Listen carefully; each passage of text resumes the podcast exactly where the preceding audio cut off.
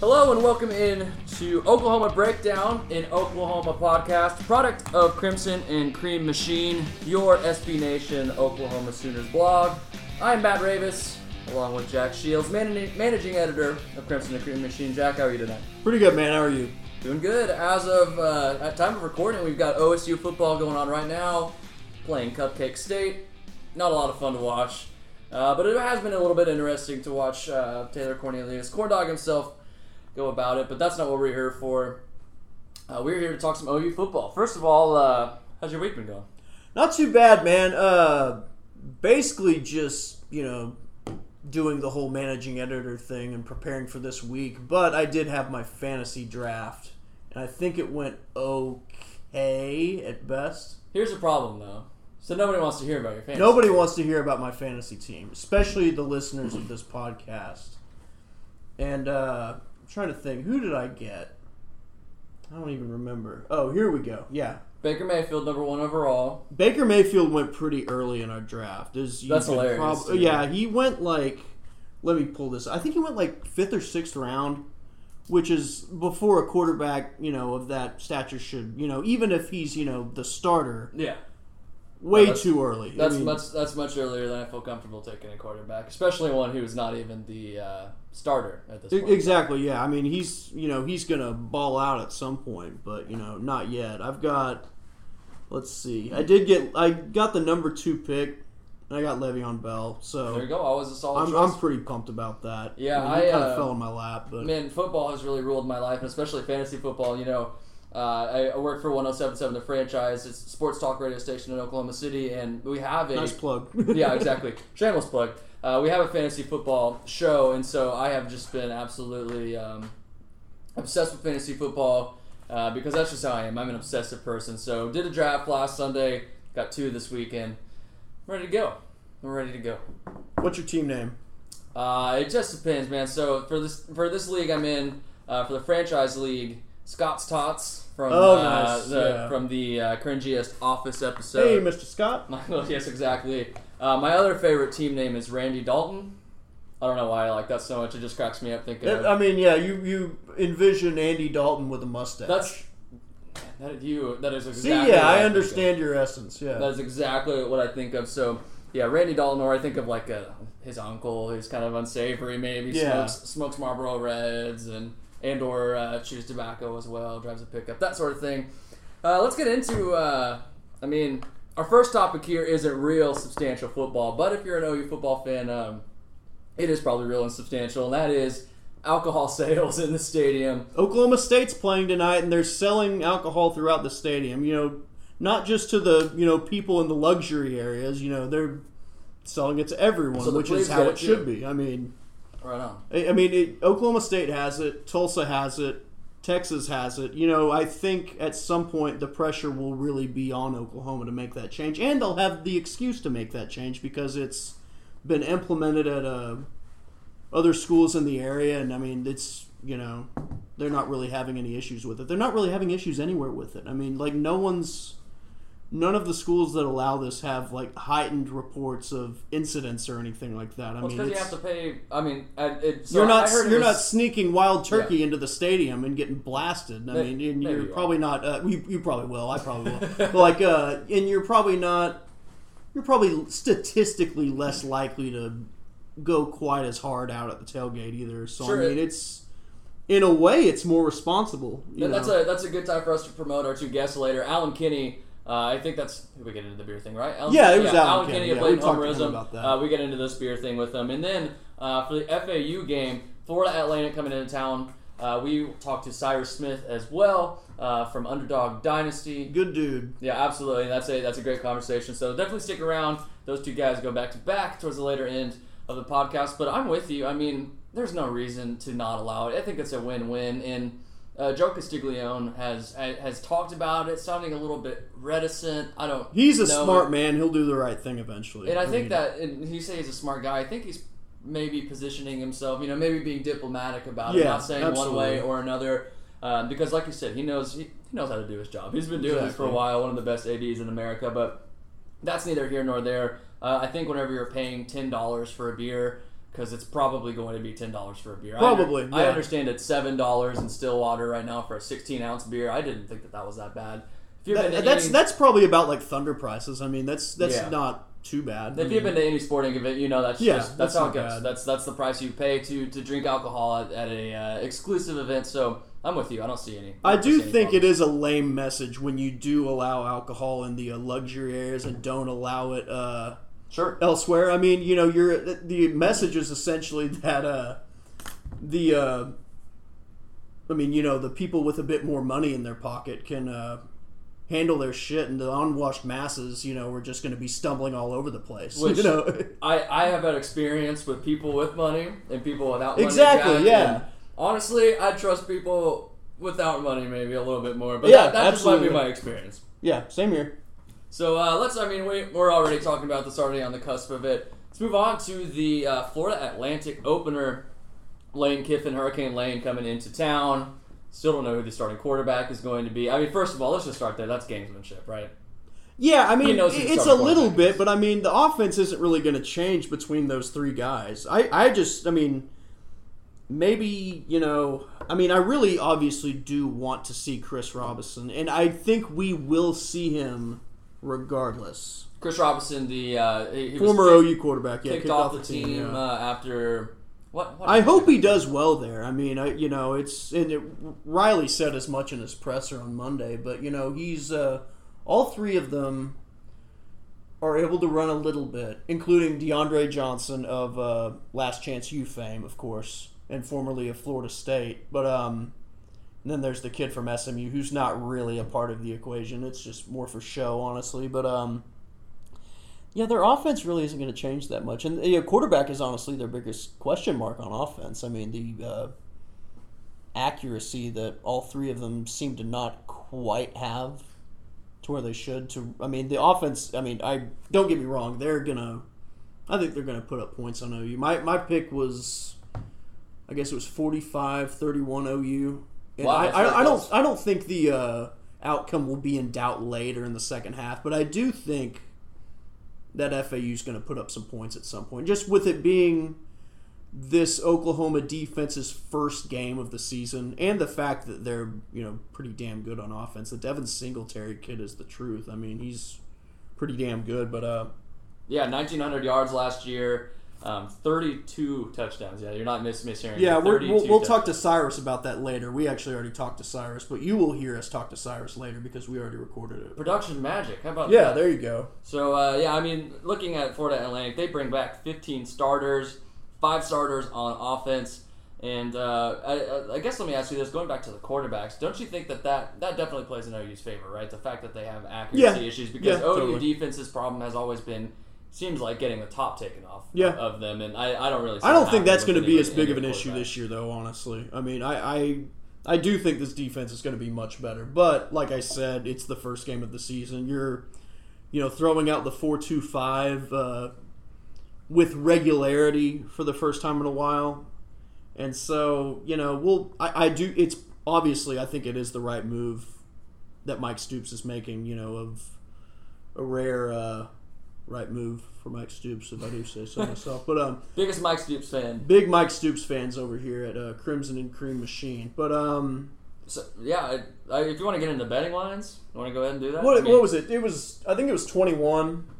So, I mean, yeah, I'd take FAU to cover there.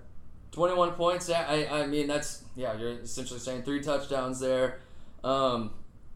I have a very, very mixed feeling on this, and I have a feeling like it's going to either be a game where OU fans are crossing their fingers and their heart is beating a little bit faster, blood pressure rises a little bit.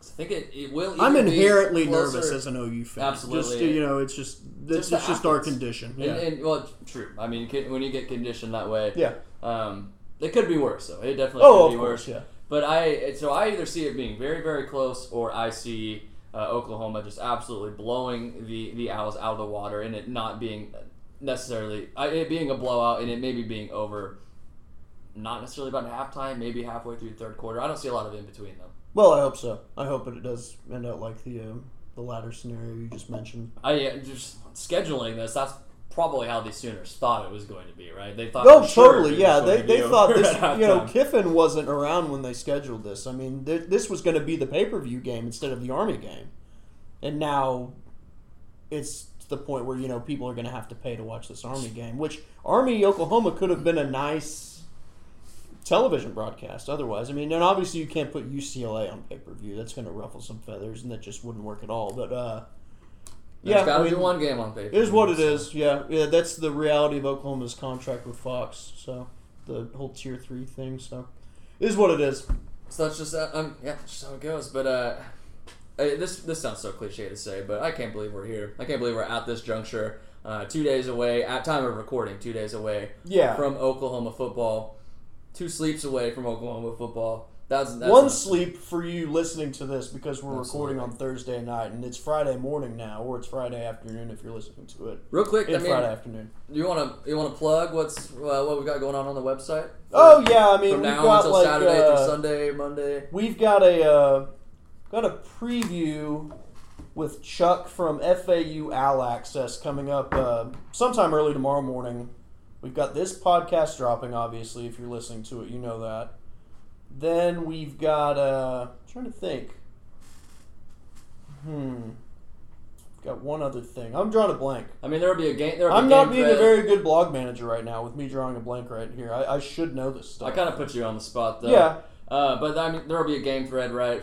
Yeah. Carnicle put that up, probably at like 6 a.m. All the social media, at CC Machine, right? Yeah, at CC Machine on social media. And then, you know, with the game thread, you can, you know, pop on in and vent about Mike Stoops with like-minded OU fans. So I'm sure game day traffic on the website is... It's pretty good, yeah. I mean, last year was a lot better than it was the year before. And Seth will be in there talking to everybody. Seth Oliveris, one of our contributors, he'll be in there. And then, very dutiful writer. Very dutiful writer, yeah. He does the... countdowns, and he does the hot links. He does really well with that, and he brings enthusiasm to it every day. He is a vital member of our team. And then also Sam Camp will be in there deflecting the trolls. So there are trolls on the internet? There are trolls, yeah, on the internet. Believe it or not, yeah, on a you know, college football thread, there are a few trolls. That's not. You know what? Actually, this whole Ohio State Urban Meyer situation has reminded me. Yeah, you see how crazy people are on the internet as far as college football is concerned. Man, those are the... in their own world. They are crazier than any fan base I have ever encountered at this very moment. Yeah. As far as how they're handling this. It's nuts. It's nuts for sure. Well, before we get into our conversations with our guests, one more thing to talk about, and that is an unheralded, unknown walk-on. May catch your eye... Drake Stoops, who absolutely nobody knew about coming in right now. I'm obviously being sarcastic. Son of Bob Stoops, there's a good football lineage there. You know about Bob Stoops, the coach, but you know back in the day at Iowa, I'm a little bit biased because my parents are both from Iowa, but you know my dad told me about watching the Stoops brothers play. So definitely some good genetics as far as athletes go in the Stoops family. Absolutely, yeah. And Drake Stoops, I mean, very very high up on the depth chart. What do you make of Drake Stoops? Figuring into OU football, and not just that, figuring into OU football right away. Yeah, I mean, and he's not just, you know, an average walk-on, obviously. He had an offer from Iowa coming out, you know, obviously the family connection probably helped there, but I mean, there's no doubt that he would have been a pretty good player there. And, you know, he had some really solid group of 5 offers, like Western Kentucky, Memphis, Arkansas State, places where they put up a lot of points and usually go to bowl games. So, I mean, that would have been a decent situation for him. But, you know, he clearly chose to bet on himself and end up at Oklahoma. And, you know, the bet paid off, obviously. He is listed as one of the potential starters. We'll get to that later with the depth chart. A depth chart full of the letters O and R, as is customary at this time of year, and is very irritating at this time of year. But anyway, he's right in the mix there with Nick Basquin and Myles Tease, and those two guys, they're both redshirt seniors. So the prospects of him holding down that slot position for the foreseeable future, pretty good. Yeah, he reminds me of a lot of slot receivers we've seen over the years. Yeah. Not even necessarily at Oklahoma. I'm talking at places like Texas, at places like Oklahoma State. He reminds me of one of those guys who is just a for lack of a better word, a gamer. Yeah. And, again, we haven't seen Drake Stoops in a game setting, so it's probably a little bit overkill to say that. I mean, some of the plays he made at Norman North were incredible. And he's very, and he's making a lot of those plays in practice, too. You see it pop up on the interwebs, all the crazy catches he makes. I mean, he really is a special talent. He seems like one of those guys who is, you can get caught up in 5 stars, measurables, all his metrics, but at the end of the day, it comes down to how many football players you have on your team, and he strikes me as Baker Mayfield did. He's a gamer. Yeah, absolutely. And, this blog's official stance is not the stars don't matter thing, but in this case, I mean, sure. Obviously there are outliers. I mean, there are plenty of outliers. You see them in the NFL all the time, and OU has obviously hit on a lot of 2- and 3-star recruits in the past. I mean, Eric Stryker was a 3-star guy himself. Sam Bradford, Charles Tapper. You could name plenty of others, but Stoops is someone who, like I said, is going to clearly has, at least from early indications, what it takes to be a real contributor at Oklahoma, and that's pretty exciting. Oh, you just got the a walk-on pipeline going on. Yeah, like 4 walk-ons. Of the 10 receivers mentioned on the depth chart have been or are walk-ons. That's amazing. All 3 at the slot position. I feel like that position sort of lends itself, obviously, to not being, I guess you don't have to be necessarily a freak athlete to play that position. You have to be quick. Yeah, you have to be very good at running. Yeah, you don't necessarily have to. I mean, Wes Welker wasn't a guy who was... He had a great career. Yeah, but he fit in perfectly in the right system, and, someone like Drake Stoops can do just that. Yeah, that might be an interesting comparison to couch, keep out in your wallet, and pull out later down the line. Wes Welker and Drake Stoops. Future New England Patriots superstar Drake Stoops. He may not make it there before Tom Brady retires, though. But hell, you never know. Tom Brady may outlast Drake Stoops at this point. Who knows? All right, well, I think that is all we've got to get into before we get into our guests. So coming up next, we are going to talk to Alan Kenny of Blatant Homerism. Going to go over the depth chart. I want to get into the OU beer thing, like we said. All that and more coming up on Oklahoma Breakdown.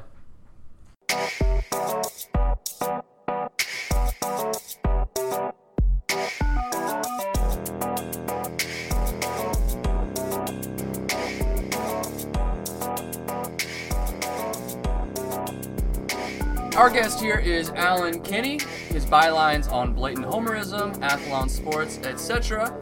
You can find him at Blatant Homerism on Twitter if you want to give him a follow. Highly recommend you do that. Alan, how are you doing today? Oh, man, I can't complain. How about yourself? Same here. Football on, so exactly. No complaints whatsoever. Yeah, the long, dark off-season is over. Speaking of preseason and off-season themes, how much do you hate the word "or" when you see it on a depth chart? Yeah, man. Oklahoma obviously dropped its today, and not a lot of answers there that people have been expecting, So yeah, I'm more confused now than I was before it came out. Yeah. Oh no, absolutely, 100%. Well, speaking of this, let's sort of jump into this right now since we're on this topic. Let's see here. We've got the Jack linebacker position. We got Addison Gums and Mark Jackson. Do you think those two are going to get some equal playing time? Do you favor one over the other? What's your opinion on that? Well, my initial thought is that, I really like what Addison Gums brings to the table. His length is kind of he's not necessarily a really explosive guy, but I feel like he is just has a little bit more upside than what I've seen out of Jackson. But it looks like they're going to be, kind of switching back and forth, maybe, and doing a lot of rotating there. Yeah, that's what I was thinking. I was, with the "or" there, I mean, I feel like it's pretty inconsequential who starts because I feel like they're both going to play quite a bit on Saturday, honestly. Now, the more intriguing storyline at linebacker is over at the will linebacker position. Bolton is still listed as an "or" with Caleb Kelly. When Kelly moved, I think people assumed he was the heir apparent over there. I'm not sure if that is really the case anymore. I mean, Bolton is apparently impressed quite a bit, or maybe they're trying to light a fire under Caleb Kelly's ass right now or something like that. Do you think Caleb Kelly gets the start here? I mean, do you think he's really a fit over there? I mean, he's probably a better fit than he was at Sam, but... Well, I mean, here's the thing about that. When I heard that Kelly was making that move inside, I feel like I was one of the very few people who was like, ooh, I don't know about that. Because, I've seen him. He needs to be a guy who's really kind of using his, kind of length out there in space, a guy who can cover, guys coming maybe into the flats, or that curl the flat route, ends, running backs, a guy who can, also, make plays there, on runs outside and whatnot. When I saw him try to take on tackles and guards, on whenever that was, in his first 2 years, it really didn't work out very well. It's just he's a lanky guy, He's got a kind of what I describe as a big strike zone for offensive linemen to get him kind of tangled up, and I just don't know if playing inside and kind of sorting through all the trash and whatnot is really his game.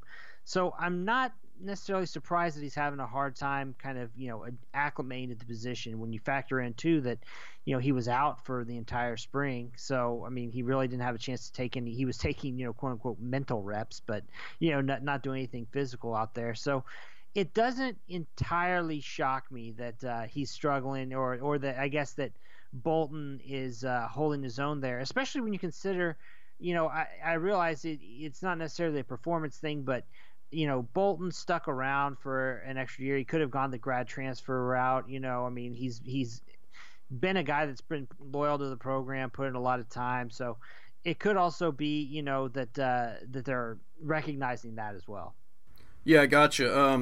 As far as these safety positions are concerned, I was seeing your tweets earlier. You were saying something about how Broyles and Houghton, you thought that was pretty much a foregone conclusion already, but I tend to agree. But do you still, I guess, sort of see this as an open competition like I do? That'll last sure. Probably through the non-conference play. Well, if we've seen anything in the past couple of years, yeah, I mean, there was quite a bit of rotating there last season. Now, a lot of that had to do with health and injuries, but I think that Houghton, I figured he'd end up holding that down just because, he certainly wasn't great last year, but he was pretty steady. Better than he'd been for sure. Yeah. The other position I think there was the one that was more interesting, and what I wonder about is if they get into a situation where they're going to try to go a little bit bigger, maybe rotate in a Sam linebacker or something like that, and get out of the nickel personnel. Are they going to move Brendan Radley-Hiles there to that other safety position that Justin Broyles has now, or is he strictly a nickelback? I mean, yeah, that's the luxury Oklahoma has with a guy like Buki Radley-Hiles. I think that's the biggest signee Oklahoma's had, like as far as like need is concerned, possibly in the last 5-10 years. I mean, do you agree with that? Yeah, and I mean it's I'd have to think back, but I mean just the fact that they've been able to get him on the field that quickly, and the way they talk, he might just be their most, I'm not sure if you necessarily say best defensive player, but maybe the most impactful, just listening to him talk about him. He can do a lot there. I wrote a piece earlier this year about him and likened him to Jameis Williams down at South Carolina, who they started playing right away, as a nickel, playing kind of like a 3-3-5, and he made a huge impact for that defense last year.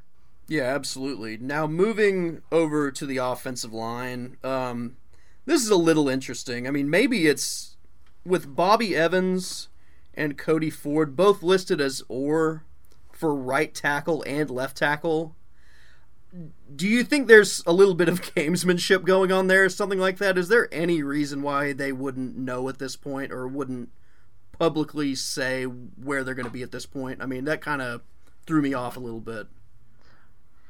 Yeah, I mean, what's it going to say? I guess, maybe they would look at trying, Florida Atlantic's defense would Maybe look at bringing more blitzes at Cody Ford and game planning, depending on, you know, kind of knowing where he was going to line up. But that seems almost like a stretch to me. I'm really not sure, you know, what's going on. I can't imagine it's the kind of deal where they don't know yet which one fits better where. But then again, maybe they're just going to kind of throw them out there and see how it looks against against live competition.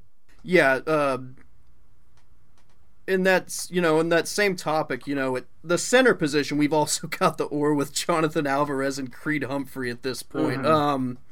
Again, I'm not entirely sure what the because they obviously know who's going to start at center at this point. There's no way on Thursday they don't, you know who's starting at center at this point. But who do you favor out of those two?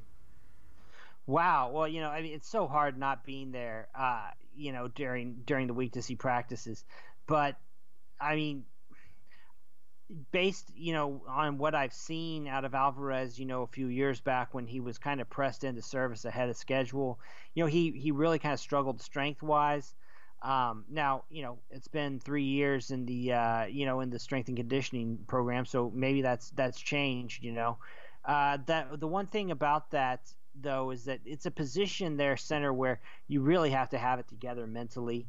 And it could be that gives Alvarez, you know, just enough to kind of keep up with Creed Humphrey, who, you know, by all accounts is you know, kind of, I guess, maybe physically the superior player. Yeah, I mean, he honestly he fits a different mold than any center we've really had around here. Honestly, he's someone who could be a real, you know, road grader, you know, as a run blocker. I mean, that's not something we've had around here for quite a few years, but.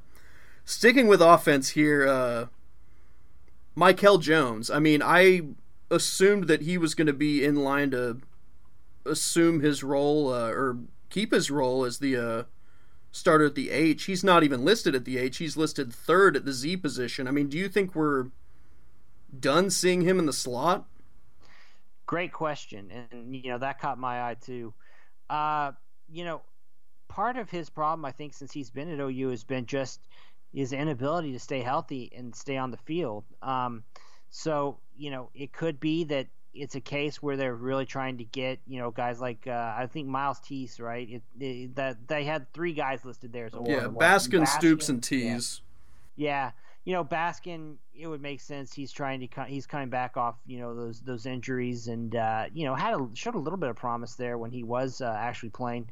Tease is another guy that they're clearly trying to reward, and from what I understand, you know, Drake Stoops has really stood out. So it could just be that there's a logjam there, and they decided to move Jones out there to the Z position. But, you know, it's one of those deals where it's like you can see that the potential is there with him, but it's just, you know, yet to really kind of, you know, shine all the way through.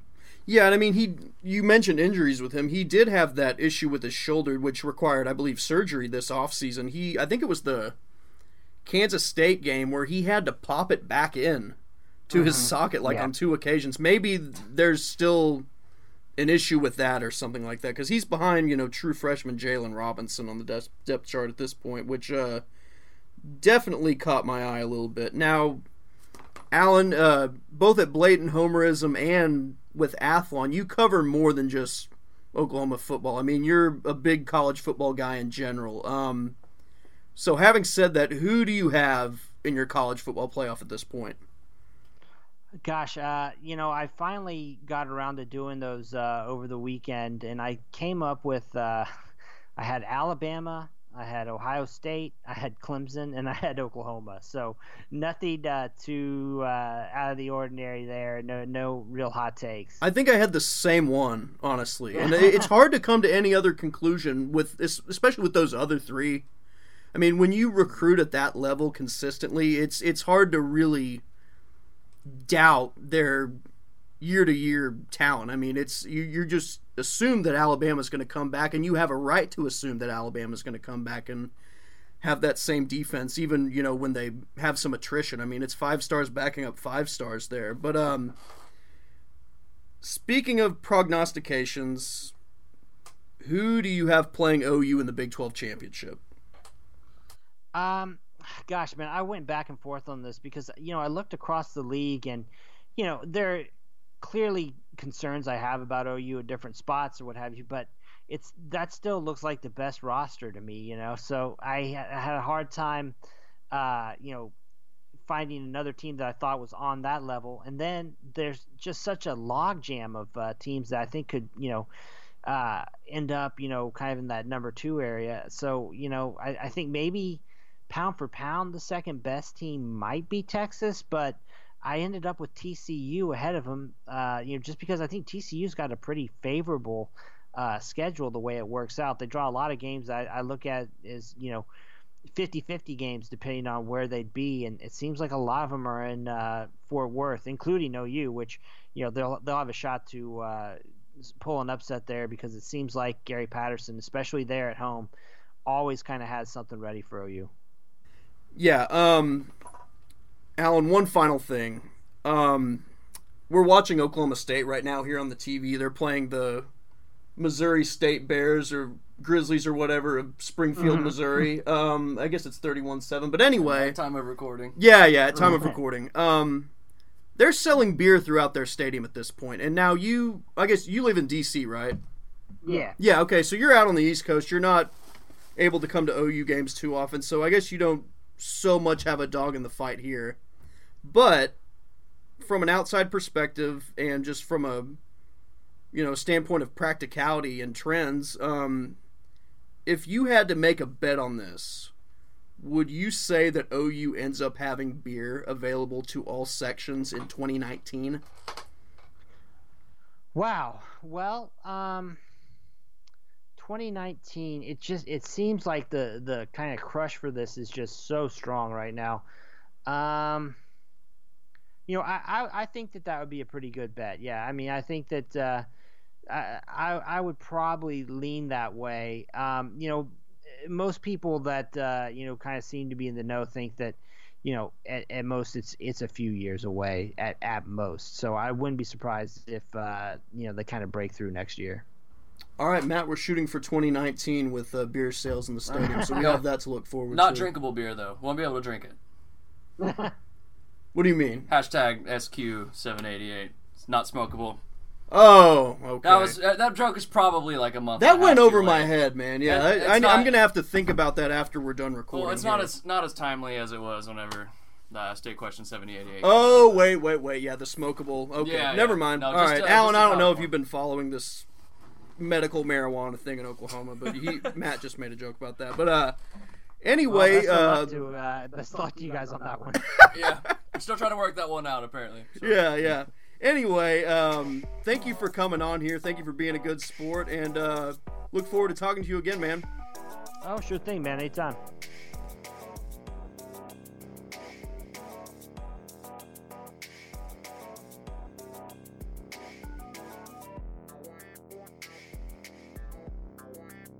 All right, our guest right now is Cyrus Smith. You can follow him on Twitter at CoolCyWrites. That is Cy spelled C-Y, Wright spelled W-R-I-T-E-S.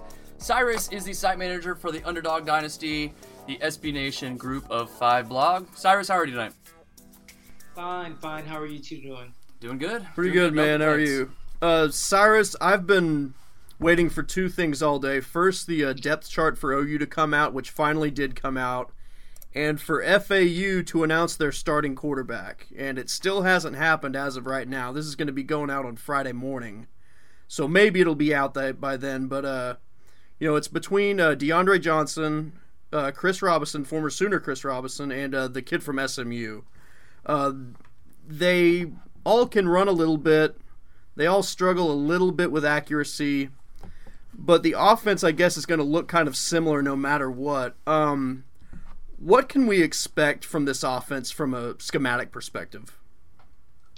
Well, schematically, we lost, you know, Kendal Briles, who went to Houston, thankfully. You know, he shouldn't have been at FAU to begin with. But we lost Kendal Briles, the offense coordinator. And, you know, a lot of people, myself included, don't really feel like that loss was that much of a deal, so to speak, being that Lane Kiffin is the head coach. He's kind of the overseer of all things offensively for the Owls, in my opinion. But what Briles did bring to the Lane Kiffin offense was that Baylor tempo that we're accustomed to seeing out in Texas and with the Big 12 schools. So we do lose that dynamic during spring practice and leading into fall camp. It seems like the Owls have been playing just a little bit slower, but in my eyes, I think the offense should still be the same. It's going to be a still run-first oriented offense with Devin Singletary, Motor as we call him, Conference USA MB plea. Had 32 touchdowns last year, 1,900 yards, just a hell of a back, really. He's still going to be the focal point of the offense. The dynamic that we kind of hope gets added into the offense this year is more consistency from our quarterbacks. Last year, Jason Driscoll was very, very inconsistent. He brought a lot to the table as far as being a running quarterback, but he just could not stretch the field vertically. With each of the quarterbacks that we have that should start on Saturday, each one is much more consistent of a passer, so to speak, that can get the ball down the field. They do, as you mentioned before, struggle with accuracy, so we'll just kind of see how that, kind of parlays into the game. But no matter what, whoever's the quarterback, you're going to see a run-first offense with Devin Singletary getting the ball about 25, 30 times a game, if the game is close. Yeah, gotcha. Hopefully it's not close. But on Monday, Lincoln Riley at his presser, he mentioned Aziz Shair's name alongside that of Roquan Smith. He was saying that if FAU had played Oklahoma last year, that Shair would have been the second best defensive player that Oklahoma played behind Roquan Smith, which is some extremely steep praise. What makes him so special, and what about him stands out to you? Well, his story is very dynamic. He came from a very impoverished situation and was able to kind of grind out by representing him and his family and getting to this point of his career. And what that tells me and what he's showed since he's become an Owl is that he has a lot of passion for the game. He's our vocal leader, so he's just like Roquan Smith, is that he's the face of the defense. He makes a lot of tackles. Definitely you're going to see him in the backfield. If there is a disruptive play coming from the linebackers, it'll more than likely be Aziz Shair making that play. But he's just a dynamic player. He's a bit undersized, a tweener, so to speak, at middle linebacker, but he's a dynamic athlete. He can cover the tight ends. He's usually predominantly, we use them as spies for dual threat quarterbacks that were in Conference USA last year. So if, when Kyler Murray's kind of on the run, he'll be the one who's going to be trying to contain him, so to speak, this Saturday. So Shair is one guy, but who are some other guys, Cyrus, on that defense who stand out from a playmaking standpoint?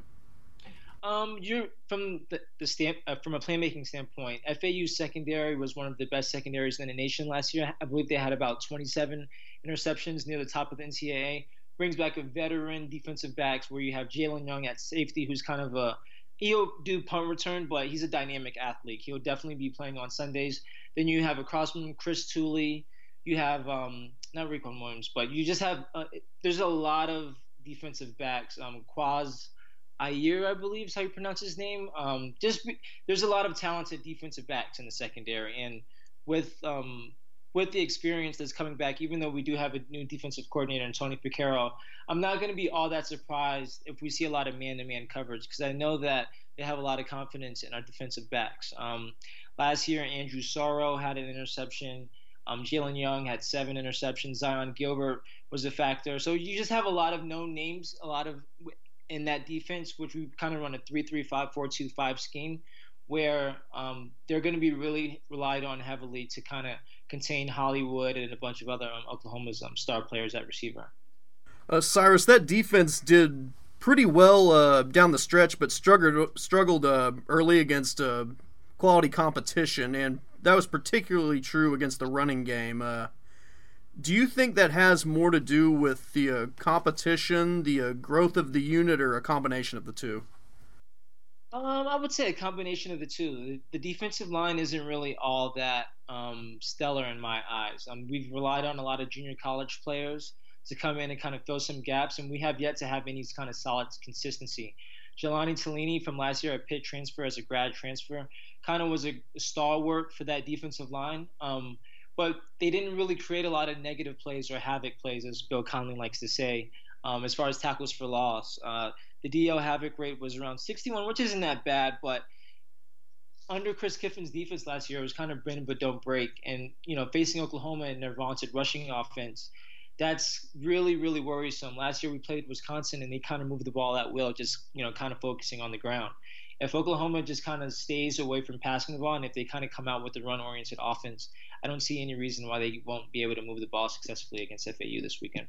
Cyrus, you brought up Devin Singletary earlier, and for great reason, ran for nearly 2,000 yards in 2017. OU fans haven't really gotten a chance to see him. So how would you describe Devin Motor Singletary for somebody who hasn't gotten to watch him play yet? The motor, the nickname is everything. He kind of doesn't stop his legs moving. He runs through arm tackles. He can run over you. He can run around you. He has breakaway speed. He has nice hands. He's kind of a do everything back for the Owl offense. He's really what triggers and makes it goes. That's why we call him motor. As far as comparison, I can't even think of a player that's currently even in the NFL or past running backs that I've seen. He's a former Illinois commit before he enrolled at FAU. He decommitted last minute on National Signing Day. So he did hold Power 5 offers, so it's not like he was kind of a diamond in the rough. He was on his way to the Big Ten before kind of deciding to become an Owl and stay in South Florida. So you're looking at a back who's definitely going to be playing on Sundays, but really if from the perspective of Mike Stoops, you have to kind of gang tackle him. He doesn't go down with one tackle. You have to kind of have 2-3 guys around the ball when he has it in his hands. Speaking of Singletary, he's the guy who obviously gets all the headlines, but we don't hear quite as much about the other skill position players, such as the receivers. Which targets should OU fans know about coming into Saturday? Over at tight end, we have, he's kind of under the radar, so to speak, but Harrison Bryant, he's really feasted off of play action last year. If there's any play action type of plays up the seam, Harrison Bryant will more than likely be the factor, either up the seam or in the flats. He possesses nice hands. He's a great blocking tight end as well. He's been a factor. Willie Wright, speedster. As a freshman last year, he had 56 catches for 657 yards, 6 touchdowns. He's usually we use him on jet sweeps or kind of those like quick shovel passes coming off the screen. He's a really dynamic athlete.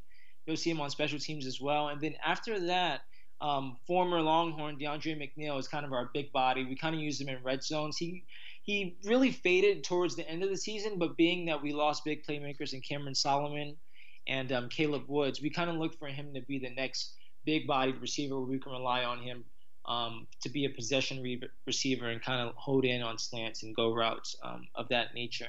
After that, a big name to watch out for who'll be making his debut for the Owls is Javon Duarte, former West Virginia receiver, former 4-star recruit coming out of Miramar, Florida, who kind of didn't work out for him over in Morgantown with the Mountaineers. Back at FAU has been nothing but dynamic as far as in spring practice and fall practice, and he's looking to be the number 2 receiver coming into this game. All right, Cyrus, you cover the group of 5 schools at Underdog Dynasty. And, UCF obviously gets plenty of attention. So does FAU. But other than those 2 schools, which group of 5 schools do you think can possibly make some noise this year? There's quite a few. You have, like you mentioned before, UCF and FAU. UCF is kind of picking up all the headlines with their national championship claim. FAU with Lane Kiffin, but in my eyes, the best group of 5 team is going to be Boise State this year. They bring back a ton of starters who won about 11 games last year. They have a few marquee opponents on their schedule as far as out of conference. I believe they play Oklahoma State this season, if I'm not mistaken. They do in Stillwater. Yes. In my eyes, I would consider Boise State to be the favorite, considering what the Cowboys lose from last year's team.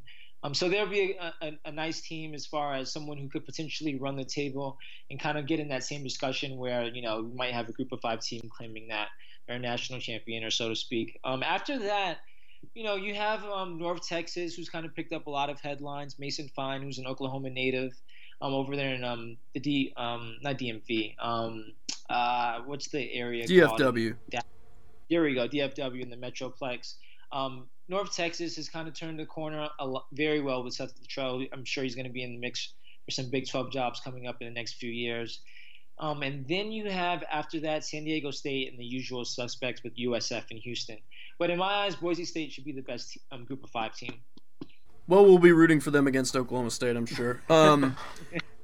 This has become kind of the trendy offseason upset pick, and I'm referring to FAU against Oklahoma, you know, people who are, I mean, no disrespect to FAU, but the people who tend to give the big hot takes are the people who are picking FAU to win this one. But do you personally think that FAU has a legitimate chance to pull this one off on Saturday? You know, personally, I actually really don't, which is really weird. I'm really confident about the season, and I do have high expectations. But, you know, we're kind of a year removed from FAU getting blown out by Navy, blown out by Wisconsin. And both of these teams were very run-oriented teams. Over in Conference USA, it's a very pass-happy league. And, you know, being that Florida or FAU is, you know, kind of a Florida-centric school, we kind of have more better athletes. They played far past their potential during conference play. But this is kind of a different beast, a different animal. They don't have the defensive line that can really stop great rushing attacks. Even with Navy last year, even though it is an option offense, they just got mauled. And being that Oklahoma has much better athletes, much more dynamic players, I don't see any case or any reason how FAU can stop them. Offensively, I do think the Owls can move the ball. I do think that they can potentially put up points on the Sooners, but I honestly don't see them winning the game. I do think that they could backdoor cover and cover the 21-point spread, but I have it as Oklahoma 47, FAU 30. So, Cyrus, it doesn't sound like you're very confident about FAU. That makes me feel better. Yeah. But I mean, it's going to be a closer game than a lot of people I think are expecting, especially here in Oklahoma. But, Cyrus, one last question for you. I want to know, what are you looking for, if not a W, in Norman? What is the one thing that you are looking to take away from this game against OU? I'm really curious to see how the quarterbacks play for FAU. You know, last season, like I said before, Jason Driscoll, he was a very limited passer, and FAU was still able to be one of the most explosive offenses in the country. Being that there is a perceived upgrade at quarterback this year, whether that be the former Florida State quarterback in DeAndre Johnson or the former Oklahoma quarterback in Chris Robinson, who in my eyes, I believe it'll be those two who's starting. I think Lane Kiffin is kind of throwing everybody a curveball with adding Peavy into the quarterback competition. But as I was saying, I just feel like, you know, if FAU is going to be the best Group of 5 team and somehow accomplish that New Year's Six pick, they'll have to be either 11-1 or 10-2 with the great showing against Oklahoma and a win over UCF. And in order for that to happen, they need improved quarterback play. The Sooners only bring, I believe, back 5 starters on defense, so there is some holes to fill. But as I mentioned before, this is a team who's been in the college football playoff, a team that recruits among the best with the best teams in the country, you know, traditional blue blood. It'll be interesting to see if Lane Kiffin can use his tricks and, you know, using his offensive mind to kind of move the ball kind of at will, you know, which is with the expectation that I have over a Stoops-led defense. That's what I'm looking for offensively. Defensively, I'm really looking to see what the Owls can do as far as how would they be able to confuse Kyler Murray. It'll be his second start as a Sooner. I believe he started a game last year, a half, when Baker Mayfield was suspended. But yeah, it was kind of a start. Yeah, it was a possession. Okay, it's a possession. So, you know, with Murray, he's a vaunted athlete. We already know, like, he's playing basketball, dual threat, dual sport athlete. I really want to see how well the defensive backs for FAU will perform under this new defense. With Tony Piccaro, he's a very blitz-heavy guy. He likes leaving his corners and safeties on man-to-man coverage. And we already know how great Hollywood Brown is as far as being an explosive athlete and a dynamic player with the ball. If that is the strategy, I don't see this game being close for a half. If they do play a little bit more conservative and in my eyes, a bend but don't break approach as far as kind of keeping things in front of them, I do think FAU can keep it close for a half. So those are the two things that I'll be mainly looking forward to: Oklahoma's receivers versus FAU's experienced secondary. And then on offense, I'm looking forward to seeing how Lane Kiffin integrates whoever's the new starter and kind of seeing if they do add a new dimension to the offense. All right, Cyrus, well, I think that's all we have for you.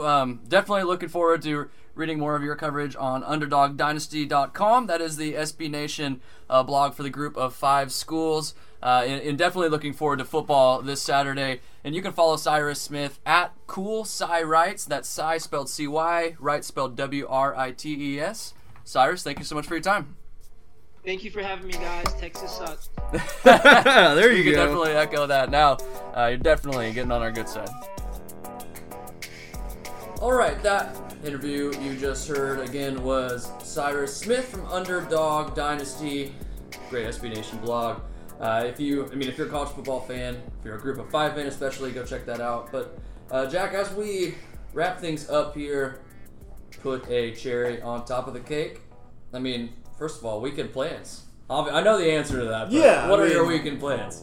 Well, Friday night, probably do my normal Friday night thing. Feel really bad on Saturday morning when I'm trying to get prepared for this whole thing. I'll be tailgating. Saturday is when I delegate. Seth usually holds things down on game days, so tailgating and delegating, that's what I like to call it. So,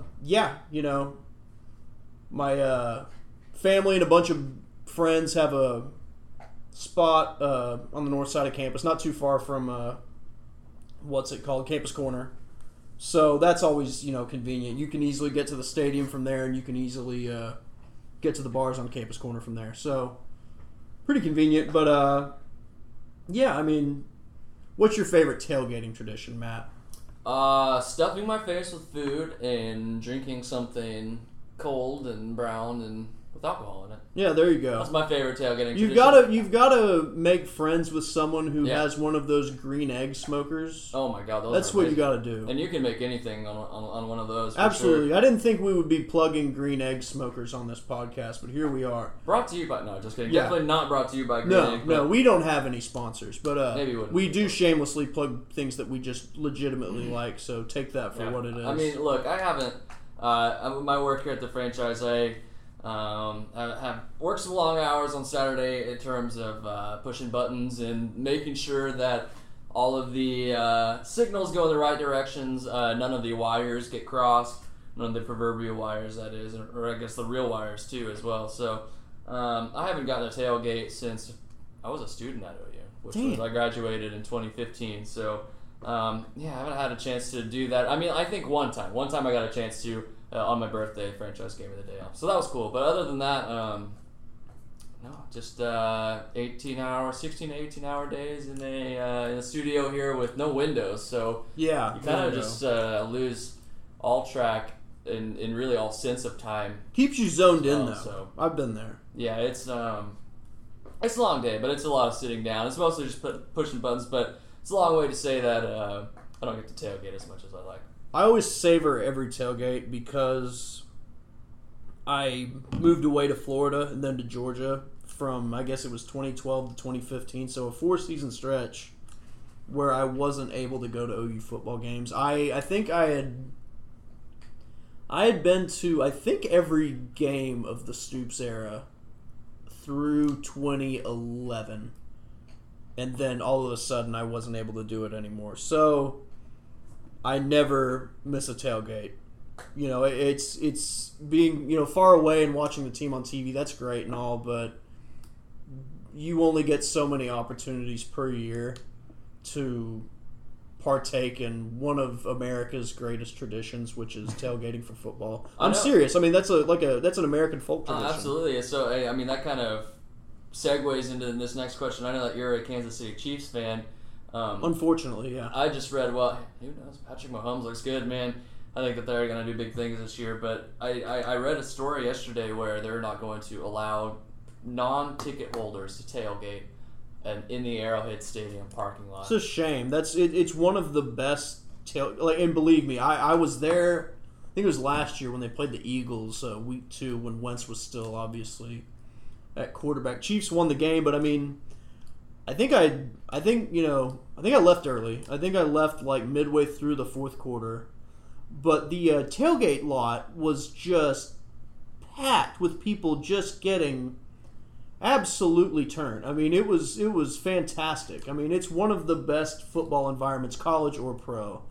And it's because they allow people to A, tailgate during the game, and B, they let you tailgate if you're a non-ticket holder, and now they won't allow either of those things. Yeah, so, they're going to have people going around and checking to make sure. Granted, that will also ensure that people go inside on time and are in their seats and are buying stuff from them and aren't having any fun whatsoever. It's gotta be the fun police. Granted, Arrowhead inside the stadium is outstanding. It's great. It's you know, if you don't have a ticket though, I mean, you get to partake in the tradition anyway, but now you can't do that. So yeah, that's unfortunate. It's tragic, really. I just tailgated in that parking lot about a month ago because I went to a Cubs and Royals game. It's the same parking lot. Yeah, they're the stadiums are, you know, just across from each other in that same giant parking lot. I think that Cubs fans probably propped up the tailgating absolutely experience there a little bit. I'm not saying that Royals fans are absent or bad. Cubs or fans anything, do it big. It's just a different time for both of those teams right now, and Cubs fans. That definitely took over. They do it big all over the country. It would be pretty sad if that couldn't have that tailgating experience. But anyway, it's tailgating. Yes, definitely one of the best American experiences there is. I wish I could do it more often. Yeah, gotta savor it. All right. Well, I think unless you got anything else. Nope, I'm good. Wrap this up for today. All right. Well, for Jack Shields, I am Matt Ravis. Thank you for listening to the Oklahoma Breakdown and Oklahoma Football Podcast. For Crimson and Cream Machine.com on SB Nation. Give us a follow at CC Machine for all the breaking OU updates in terms of score, in terms of games, and also all sorts of bad tweets from me too. I mean, all sorts of stupid stuff. If you enjoy stupid jokes, then Crimson and Cream Machine is for you. Yeah, I know, absolutely. Stupid jokes. Who doesn't enjoy stupid jokes? A lot of people, apparently. It's probably the same people who want to take away tailgating from. Yeah, there you go. People who don't have tickets. There you go. For Jack Shields, I'm Matt Ravis. Thanks so much for listening.